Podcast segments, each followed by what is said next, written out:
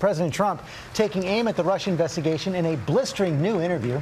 ABC senior White House correspondent Cecilia Vega is in Washington with the latest. Good morning, Cecilia. George, good morning to you. President Trump is insisting he has the power to run the Russia probe himself. He says he just hasn't chosen to do that. And now, after declaring so many times that he absolutely wants to sit down with Robert Mueller, he's now casting doubt about the future of that interview.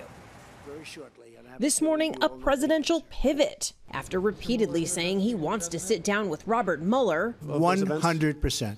I would love to speak. I would love to. President Trump now says he's worried investigators would pit his words against others who have testified, like former FBI Director James Comey. The president telling Reuters it could be a perjury trap, saying, quote, even if I am telling the truth, that makes me a liar. That's no good.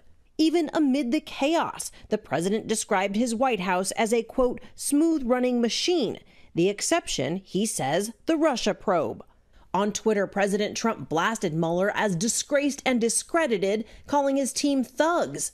And he told Reuters that until now, it has been his choice to stay out of the investigation saying, Now I don't have to stay out. I can go in and I could do whatever. I could run it if I want. I'm totally allowed to be involved if I wanted to be. So far, I haven't chosen to be involved. I'll stay out. It all comes amid the revelation that the top lawyer in the White House has become one of Mueller's most important inside sources.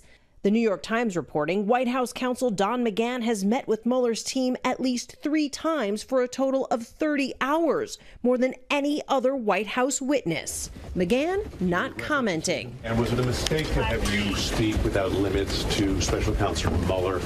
Did you comply because you thought the president would betray you? But his lawyer is now trying to reassure the White House.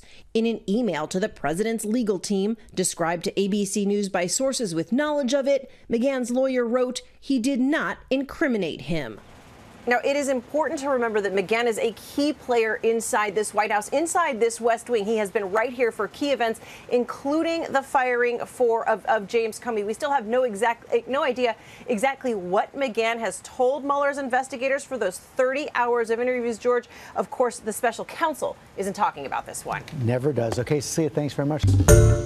Hi, everyone. George Stephanopoulos here. Thanks for checking out the ABC News YouTube channel. If you'd like to get more videos, show highlights, and watch live event coverage, click on the right over here to subscribe to our channel. And don't forget to download the ABC News app for breaking news alerts. Thanks for watching.